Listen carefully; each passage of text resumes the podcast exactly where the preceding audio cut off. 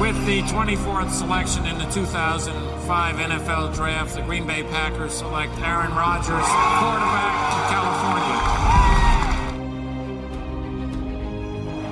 The final snap of Super Bowl 45. The Green Bay Packers have won the Super Bowl. The Lombardi Trophy is coming home. Ja, herzlich willkommen zu einer neuen Folge des Enemy Territory der Packers Germany. Diese Woche geht es ja gegen die Pittsburgh Steelers und auch diese Woche haben wir natürlich einen Gast seitens der Steelers. Willkommen, Sascha. Hallo zusammen, freut mich, dass ich hier bei euch sein darf. Wie eben gesagt, ich bin der Sascha. Ähm, ja, vom Steeler Nation Germany e.V., der bisher und wahrscheinlich auch weiterhin einzige offizielle eingetragene Verein der Steelers-Fans. Ähm, wir haben unseren eigenen Podcast, den Steelcast, wo ihr ja auch noch gerne Gast sein dürft. Ja, und ich wurde hier auch heute eingeladen, um ein bisschen über unser Matchup am Sonntag zu reden. Ja, genau, da sind wir auch sehr dankbar, dass du da bist. Und ich würde mit der Auftaktfrage mal starten. Was macht für dich eigentlich so die Faszination, Faszination Steelers aus? Was ist das Besondere an den Pittsburgh Steelers? Was hat dich fasziniert? Was fasziniert so euch als Gruppe? Wow, wie lange haben wir Zeit? Solange du antwortest. Ja, ähm, ja in, in, meinem speziellen Fall, ich bin ja äh, schon recht lange Fan, seit Anfang der 90er Jahre. Und für mich hat einfach, ähm, ja, das erste Footballspiel, wo ich ein komplettes Spiel gesehen habe, war halt von den Steelers. Damals gegen die Buffalo Bills kam in der Zeit äh, auf Eurosport, kam da immer äh, das Monday Night Spiel. Und damals waren die Steelers die Underdogs und das hat mir gefallen, die Farbkombination hat mir gefallen. Und dann spielte da ein gewisser äh, Mann namens Rod Woodson und der hat mich von Anfang an fasziniert. Und ja, so hat es seinen Lauf genommen, dass man sich mehr mit beschäftigt hat. Dann hat man die ganze Historie mitbekommen und die Art und Weise, wie der Club geführt wird, mit dieser, ja, dass es ein Fa Familiengeschäft eigentlich ist und ja, viele gute Werte dort wichtig sind, sage ich mal, abgesehen davon, dass es ja heutzutage ein nicht immer schönes Geschäft ist, wenn man in der NFL tätig ist ist es, ich glaube, es sind, glaube ich, die Steelers noch einer der wenigen Teams, wo noch ein bisschen in der alten Welt leben. Das hat Vor- und Nachteile heutzutage. Ja, aber so ist mal ganz schnell und grob abgehandelt. Natürlich war das in den 90er Jahren auch die Art und Weise, wie man Football gespielt hat. War es einfach ja eine Offense, die das Spiel verwaltet hat oder nicht verlieren durfte und eine knallharte Defense dazu. Und ich bin heute noch derjenige, der äh, eher auf den defensiven Football steht, was es ja auch nicht immer schön macht heutzutage, wo ja gerade durch die Regeländerung alles eher der offensive Football bevorzugt wird. Ja, das sind schon äh, gute Punkte genannt. Ähm, gerade der defensive Football, der zeichnet die Steelers ja immer noch aus. Das muss man sagen. Dieser Steel Curtain ist ja wirklich schon ein Begriff, den man äh, nennen kann. Was sind eigentlich so die Erwartungen ähm, an die Steelers dieses Jahr? Ich meine, letztes Jahr hatten wir, glaube ich, einen guten Start. Das war, glaube ich, 11-0 am Ende, wenn ich richtig äh, das im Kopf habe. Was erwartet man von den Steelers dieses Jahr? Was erwartest du von den Steelers dieses Jahr? Ja, muss man ein bisschen differenzieren, glaube ich, weil ähm, die Offseason war nicht ganz so einfach. Es wurden Entscheidungen getroffen, die in der, ich sag's mal, Fangemeinschaft unterschiedlich aufgenommen wurde. Äh, man hat mit Big Ben, dem alten Mann, hat man nochmal verlängert und ist in die Saison gegangen, wo viele gesagt haben, ja, man braucht eigentlich junges Blut. Ähm, bei der Offensive Line haben sich dann ähm, ein paar Kollegen verabschiedet. Kurz vor der Saison ähm, wurde das sogar noch schlimmer, dass David de Castro noch plötzlich in Rente gegangen ist. So musste man die Offensive Line komplett neu aufbauen. Und das sind halt alles Baustellen, ähm, wo man nicht unbedingt weiß, was man bekommt, wenn man nicht aus, aus lauter Veteranen eine neue Line zusammenbaut. Und genau an dem Punkt sind wir auch. Äh, es wurde halt im Draften ein wenig die Offensive Line bedient. Nicht so sehr, wie sich manche gewünscht haben, aber ja, es wurden trotzdem Spieler geholt, die seit Anfang der Saison auch gleich Starter sind. Und so haben wir, glaube ich, ich kann mich an keine Steelers-Saison erinnern, seitdem ich Fan bin, wo wir an Spieltag 1 vier Rookies im Starting-Line-Up in der Offense hatten. Und das ist schon was Ungewohntes und bringt natürlich, ähm, was die Erwartungen betrifft, dann viel Unsicherheit. Natürlich ist man bei den Steelers rein von der Franchise her, man will immer äh, vorne mitspielen.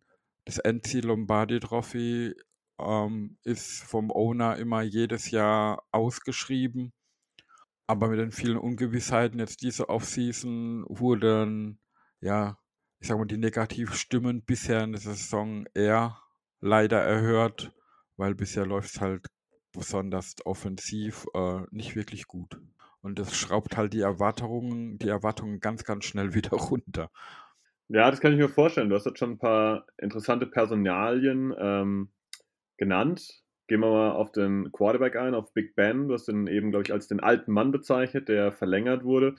Was kann man von Big Ben eigentlich noch so erwarten? Man hört natürlich in der Presse hier oder da oder man sieht es auch im Spiel vielleicht mal, angeblich würde der Arm schwinden und dies und das. Ähm, was kann man von Big Ben jetzt in so einem Spiel noch erwarten? Man, früher war er auch immer etwas träge und dann hat er doch irgendwie eine Fackel rausgehauen und die das Spiel jetzt nochmal, ähm, zumindest mal geöffnet hat, sagen wir es mal so. Genau, also diese, diese Trägheit, klar, er ist, er ist nicht mehr der junge Kerl, der mit seinen Füßen ein Play verlängert oder sich super gut mit dem Spin-Move aus dem, aus dem Sack rausdreht oder so Geschichten. Das schafft er halt mit dem, in dem Alter natürlich nicht mehr. Aber ja, meine Meinung ist halt, so wie er in der Presse gerade behandelt wird, dass er der Alleinschuldige an der schlechten Offense der Steelers ist, so ist es natürlich auch nicht. Ich meine, er bekommt wenig Unterstützung. Ähm, die Line macht eigentlich die größten Sorgen und ja, die Receiver helfen ihm auch nicht unbedingt. Ohne die Line hast du kein gutes Laufspiel und so sind das alles so Dominosteine, die Stück für Stück umfallen und das ganze Gebilde halt zum Einsturz bringen. Ich denke, hat er genug Zeit, dass sich ein Spielzug auch entwickeln kann, ist er immer noch ein guter Quarterback. Aber ja, bisher klickt es noch nicht in der Offense, wenn wir es mal so ausdrücken. Er ist halt, er ist halt ein, auch ein Fighter und Kämpfer, der nie aufgibt. Und es ist nicht immer nur zum Positiven. Also äh, wenn man halt einen, einen Spielzug äh, zu lange den Ball hält und Dinge erzwingen will, dann geht es halt ab und zu auch gehörig in die Hose, leider. Ja, das äh, glaube ich, das passt so zum Bild, das die meisten haben. Ähm, jetzt hast du schon die Offense angesprochen und es mit Dominosteinen so ein bisschen umschrieben, die jetzt nicht äh, zueinander passen. Ich hatte jetzt den Eindruck, dass der Dominostein Najee Harris, ein Running Back, den die Steelers in Runde 1 gedraftet haben, ein bisschen besser in Fahrt gekommen ist. Ich glaube, in Woche 1 war das noch sehr ruhig, in Woche 2 schon so ein Ticken aktiver und jetzt in Woche 3, korrigiere mich bitte, aber ich glaube, es waren 14 Carries und 14 Catches, die er abgeliefert hatte und war dementsprechend gleich der beste Receiver und natürlich auch der beste Runner gegen die Bengals bei der Niederlage. Ist das so eine Sache, die sich jetzt langsam entwickeln könnte, dass der so doch ein Kernpunkt der Offense wird und auch entsprechend im Pass als auch im Laufspiel involviert ist? Um, ähm, ich denke, dass er ein Kernpunkt der Offense wird, war ja von Anfang an auch so geplant. Ähm, das Laufspiel an sich äh, klappt noch nicht so. Äh, da tut ihm das ganze Team bisher noch keinen Gefallen. Ich meine, ähm, er spielt mit unheimlich viel Herz und gibt keinen Yard auf und, und versucht immer das Beste. Wenn man halt aber auf der Line of Scrimmage schon halt den ersten Kontakt hat, ist das immer schwer, da viel draus zu machen. Und gerade gegen die Bengals war es dann jetzt auch, ich glaube, er hatte dreimal einen Lauf von 10 plus Yards, wo dann durch Strafe zurückgenommen wurde. Das frustriert dann halt irgendwann auch äh, sowohl den Spieler wie, glaube ich, auch das komplette Team. Ähm, die Geschichte mit dem Einbinden ins Passspiel, das wurde auch von Anfang an gesagt, dass sie ihn da verwenden wollen. Er ist es halt aus dem College nicht so arg gewohnt gewesen. Er hat von sich immer gesagt, er kann es, aber bei Alabama war eigentlich, die haben das nicht gebraucht, ihn als zusätzlichen Passempfänger einzusetzen. Ähm, und deswegen merkt man da auch, dass er da noch ein bisschen Zeit, glaube ich, braucht. Äh, er hat viele Catches gehabt, jetzt äh, letzten Sonntag. Er selbst hat aber gemeint, es war eigentlich grundsätzlich gar nicht im Game Gameplan drin, sondern das waren halt meistens äh, die Checkdowns vom, vom Quarterback, dass er halt schnell den Ball loswerden musste. Und das sind dann Dinge, an die muss er sich gewöhnen wie schnell plötzlich ein Ball da sein kann und selbst wenn er den Ball in der Flat fängt, wie schnell ein Verteidiger da sein kann. Diese NFL-Geschwindigkeit ist dann halt doch nochmal etwas anderes wie im College. Von daher braucht das alles ein wenig Zeit, dass es gut wird. Die Frage ist halt nur, haben die Steelers so viel Zeit, um den erwarteten Erfolg dann eben auch aufs Spielfeld zu bringen? Ja, das ist äh, die Überleitung äh, in Perfektion, die du quasi gerade ähm, bereitstellst. ähm, denn meine nächste Frage wäre, ob den Steelers langsam so ein bisschen die Division wegläuft. Ähm, die waren ja schon immer ein sehr gutes, dominantes Team auch in der Division, hatten auch immer gute Platzierung. Ähm, aber die Ravens sind konstant so wie immer unangenehm, sind garantiert wieder vorne mit dabei. Die Cleveland Browns haben jetzt scheinbar wohl endlich mal die Kurve gekriegt, nach, äh, ich möchte gar nicht äh, sagen, wie vielen Anläufen sie gebraucht haben. Jetzt gab es die Niederlage gegen die Bengals. Ähm, wie sieht es innerhalb der Division für die Steelers aus? Ist es dann doch eher so ein Platz weiter hinten oder kann man nochmal angreifen? Ja, also die Division ist generell eine sehr umkämpfte und alle Divisionsspiele sind ja aus meiner Sicht immer mindestens 50-50 Spiele. Also diese AFC North-Begegnungen äh, kann man nie vorher zu 100% sagen, das ist ein sicherer Sieg oder eine sichere Niederlage. Ich meine, gerade in Baltimore und Cleveland werden zu unserem Leidwesen viele, viele Dinge richtig gemacht. Baltimore äh, entwickelt sich auch konstant. Ich dachte, diese Saison sind sie vielleicht nicht ganz so gut wie letzte Saison, war meine Einschätzung, aber sie finden immer Wege, ein Spiel zu gewinnen scheinbar und sei es mit einem 66 Yard Field Goal. Das ist äh, eigentlich unfassbar. Bei Cleveland würde ich sagen, da wird halt seit Jahren darauf hingearbeitet mit den vielen hohen Draft-Picks, die sie haben, ein gutes Team zusammen zu stellen, was sie ja zumindest auf dem Papier auch haben. Also rein vom Papier her gesehen sind sie ein, eigentlich ein absoluter Super Bowl-Kandidat. Sie haben keine Position Group, wo nicht überdurchschnittlich besetzt ist vom Talent her. Sie müssen es halt äh, beweisen, dass sie das auch dauerhaft aufs Feld bringen können. Und wir haben jetzt letztes Jahr uns in den Playoffs geschlagen und das muss halt wenn die dauerhaft Erfolg haben wollen, diese Konstanz erst bewiesen werden. Bei Cincinnati ging ich persönlich eigentlich davon aus, dass wir da noch einen, einen Ticken besser sind wie Cincinnati, weil man auch nicht wusste, wie kommt Barrow aus seiner Verletzung zurück, die ja recht schwer war letztes Jahr. Ja, und hat, Sonntag hat halt was ganz anderes gezeigt. Das dann hieß es für viele Fans willkommen in der Realität. Wo das halt mhm. halt hingeht, ähm, ist für mich offen. Äh, ich meine, Baltimore und Cleveland werden gut sein. Werden die Steelers abgehängt, können sie vielleicht sich doch noch ein bisschen dranhängen, wird einfach die Saison zeigen, wie schnell man Dinge in der Offense verbessern kann oder nicht. Ja, jetzt haben wir ähm, viel schon über die Offense geredet und ich glaube, deine Prognose der, der AFC North, die passt auch ganz gut, denke ich. Also meine Sicht teilt die auf jeden Fall. Ähm, wenn wir über die Defense reden, reden wir über einen naja, dramatischen Fall nicht, aber äh, es gab den Draft 2017. Die Packers waren Ende Runde 1 dran an Position 30. Haben sich dann dafür entschieden, mit den Cleveland Browns nach hinten zu traden. Die Cleveland Browns haben David Njoku genommen, Tight End, und haben den äh, Spieler aus Wisconsin, TJ Watt, liegen lassen. Den haben die Steelers dann in 31 geschnappt und die Packers haben ihren berühmten Cornerback Kevin King dann Anfang der Runde 2 gezogen gib uns mal ganz kurz Feedback. Wie wichtig ist TJ Watt eigentlich für die Steelers? Und ähm, nachdem er jetzt am Wochenende, glaube ich, nicht gespielt hat, gibt es eine Möglichkeit, dass er gegen die Packers am Sonntag dann dabei ist? Ja, wie jetzt die Draftgeschichte mit den Packers damals war, das hatte ich jetzt gar nicht mehr so auf dem Schirm. Ist natürlich, wenn TJ bei euch auf dem Radar war, ärgerlich für euch, gut für uns.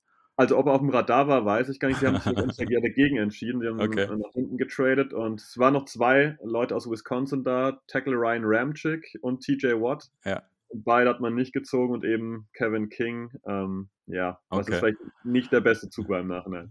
Ja, der Draft ist am Ende des Tages ja immer eine Lotterie. Von daher, wir sind mit TJ sehr zufrieden. Ich würde ihn mittlerweile sogar als einer der Faces der Franchise betiteln.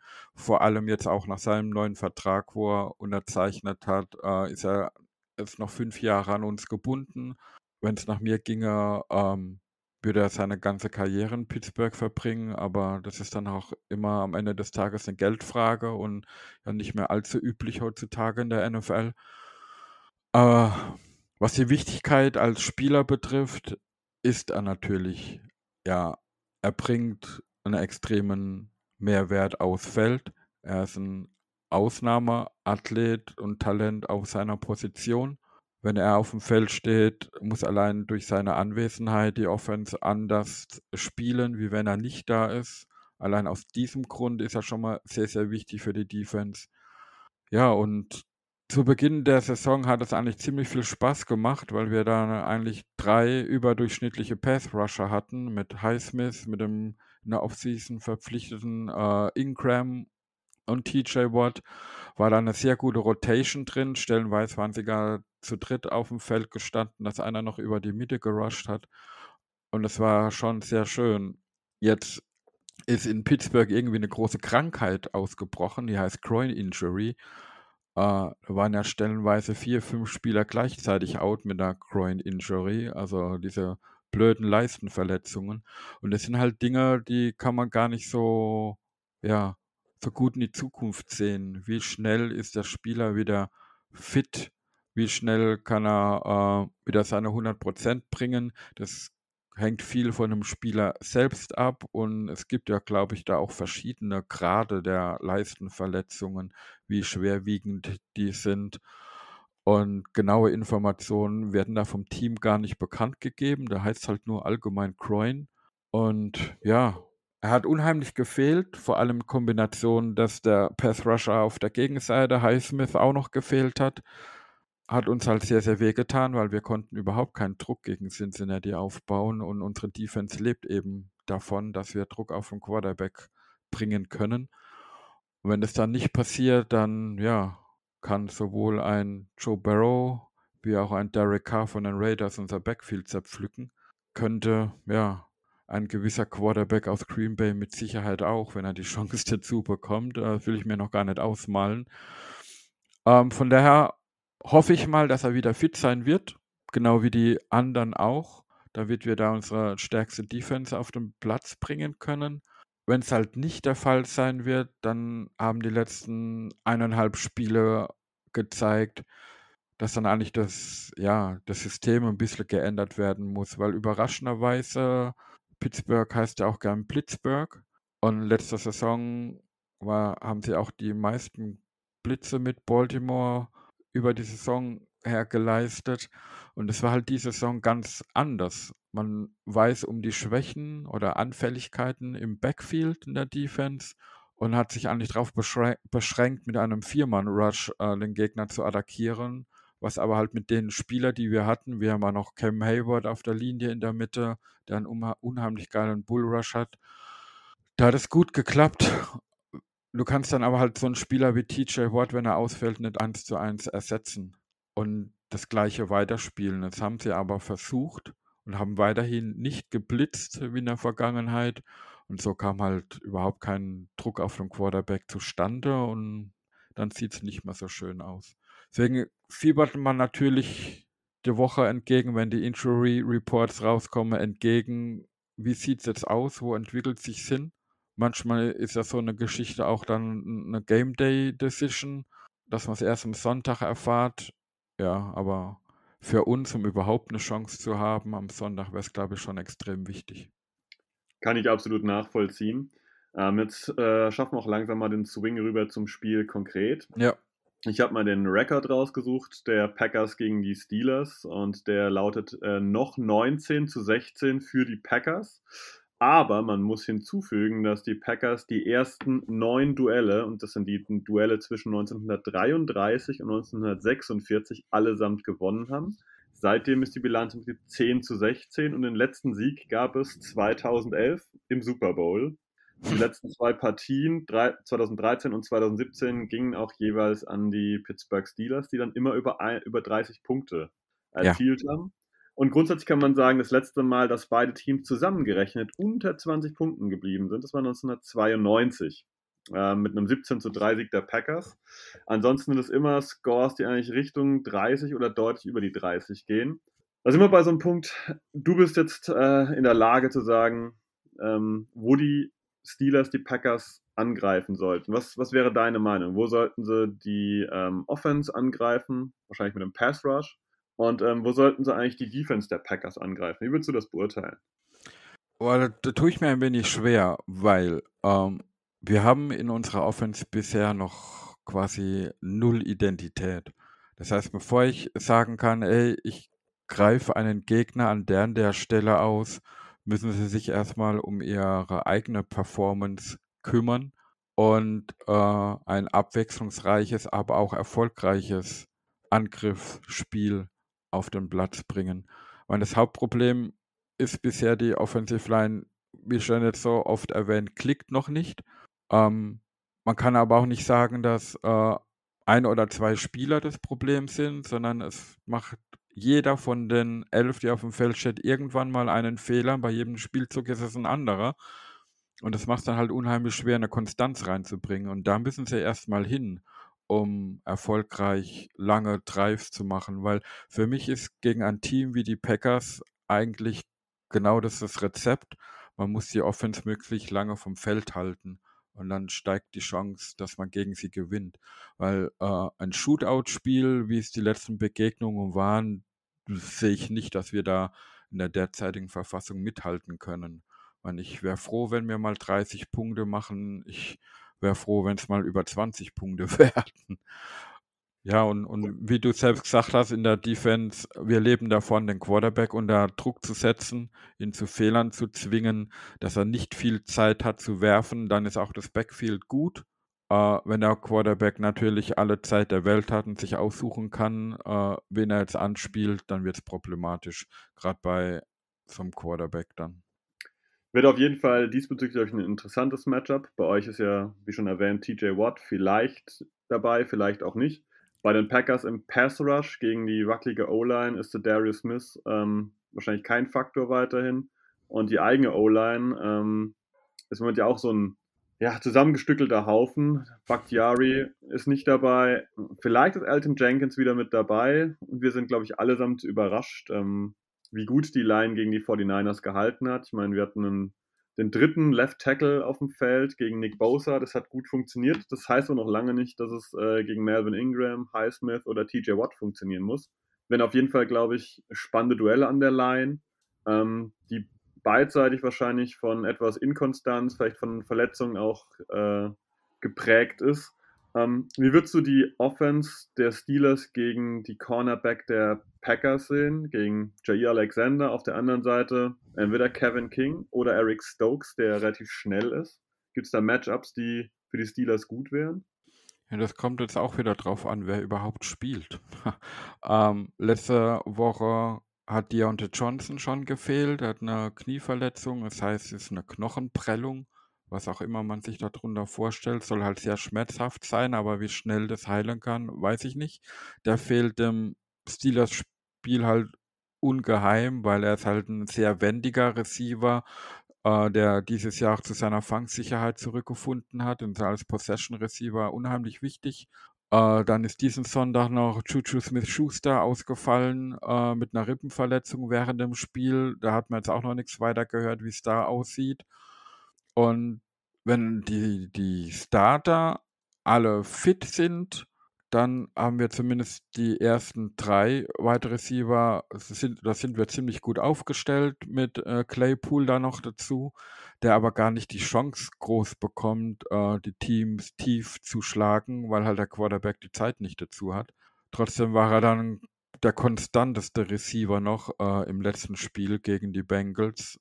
Ja, von daher macht mir gar nicht so sehr das Personal der Packers Sorgen, sondern eher das Personal der Steelers. Wer steht überhaupt auf dem Feld? ja, ich glaube, das wurde schon jetzt äh, deutlich, dass die O-Line, glaube ich, wirklich so ein zentraler Faktor ähm, in der Offense bei euch sein wird. Ähm, Jetzt drehe ich mal auf die andere Seite und sage so, du bist jetzt bei den Packers angestellt. Wo würdest du eigentlich die Steelers angreifen? Auch offensiv, defensiv, wo siehst du da die Punkte, wo die Packers reinschlagen sollten, wo sie versuchen sollten, ähm, ja, die Matchups für sich zu entscheiden? Ja. Also wo siehst du günstige Matchups, sagen wir mal so? Ja, die größte Schwäche, denke ich, ist eben auf Outside Corner. Und äh, ja, ihr habt einen jungen Mann, Davonte Adams, ja, könnte ein bisschen zum Albtraum für das Steelers Backfield werden, weil er halt auch körperlich ein guter Receiver ist und auch ja, Catches nah am Mann machen kann. Äh, beim Laufspiel, ja, Aaron Jones kann gute und nicht, und nicht so gute Tage haben. Bei uns fehlt halt der Haupt-Run-Stopper in der Mitte mit Tyson Alualu, der sich den Knöchel gebrochen hat in Woche 2.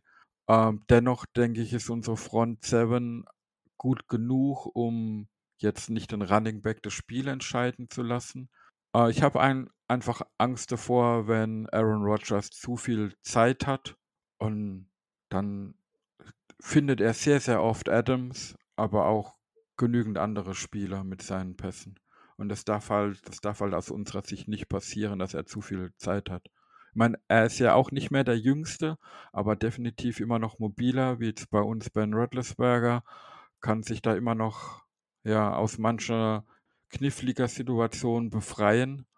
Und ja, ich habe riesen Respekt vor ihm und ja, ich habe kein so gutes Gefühl, wenn ich an das Spiel denke. Das, das wird, glaube ich, deutlich. Ich glaube, wir können einfach fast schon zusammenfassen, dass die, ähm, die Begegnung in der Offensive Line auf jeder Seite, glaube ich, ein sehr entscheidender Faktor wird. Wenn ja. die Defensive Line der Steelers nicht gut genug durchkommt, sagen wir, erwarten wir, glaube ich, beide, dass die ähm, Packers mit Aaron Rodgers dann sehr viel Zeit haben und sich dann die äh, Defensive Backfield der Steelers müssen zurechtlegen können, nenne ich es einfach mal so. Ja.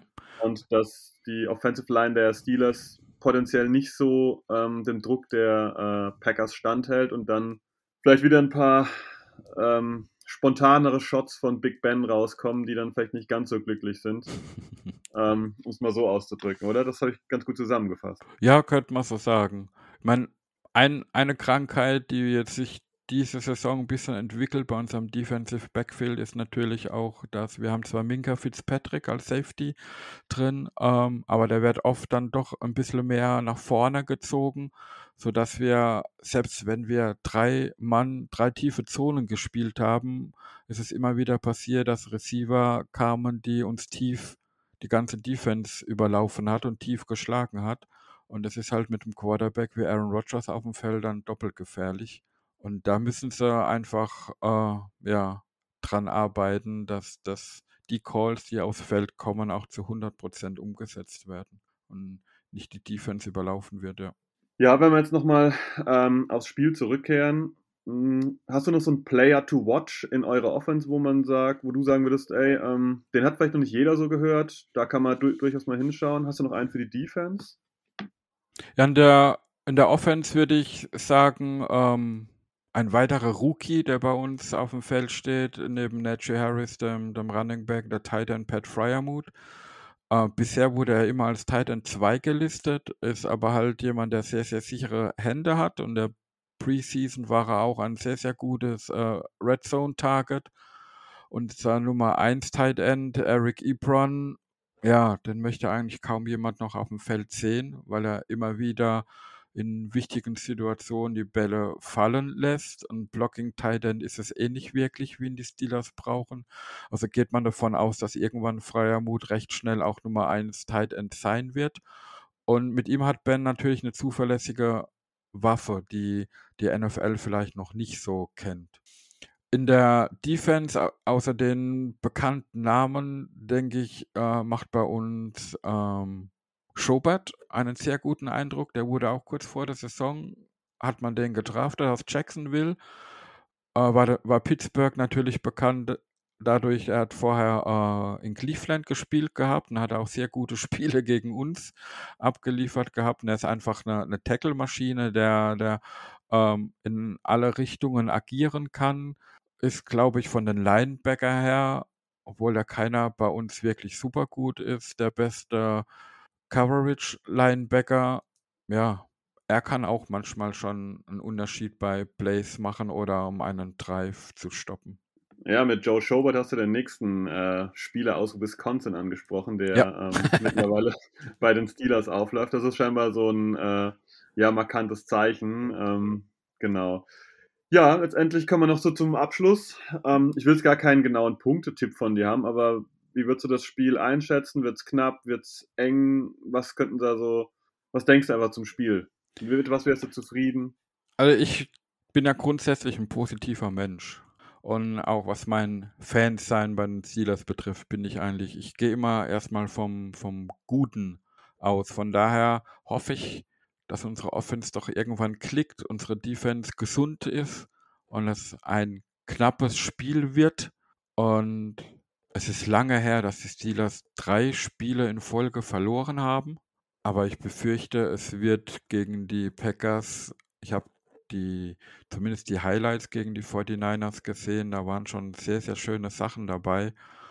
Und in unserem jetzigen Zustand glaube ich nicht, dass wir in Green Bay gewinnen werden. Das tut Okay. weh, sowas zu sagen als Fan, ja. Das, das kann ich nachvollziehen, das kann ich nachvollziehen, ja. Ähm, danke auf jeden Fall, Sascha, für deine Einschätzung. An der Stelle will ich gleich nochmal drauf äh, hinweisen, auch wenn ihr wahrscheinlich den Podcast einen Tick später hört. Äh, Nick ist morgen aus unserer Sicht beim Steelcast zu Gast. Da dürft ihr auch gerne nochmal reinhören. Den werdet ihr garantiert auch auf Social Media finden, beziehungsweise wir verlinken das auch. Genau. Also, wenn ihr den Nick nochmal zur Einschätzung beim Steelcast hören wollt, gerne zuhören. Ansonsten bedanke ich mich äh, dafür, dass du dir Zeit genommen hast, um bei unserem Enemy Territory hier dabei zu sein und uns ein bisschen über die Steelers aufzuklären. Sehr gerne, hat Spaß gemacht. Ähm, hat mich gefreut, hier zu sein. Dankeschön. Wir haben auch zu danken. Ich verabschiede mich von euch mit einem Go Pack Go.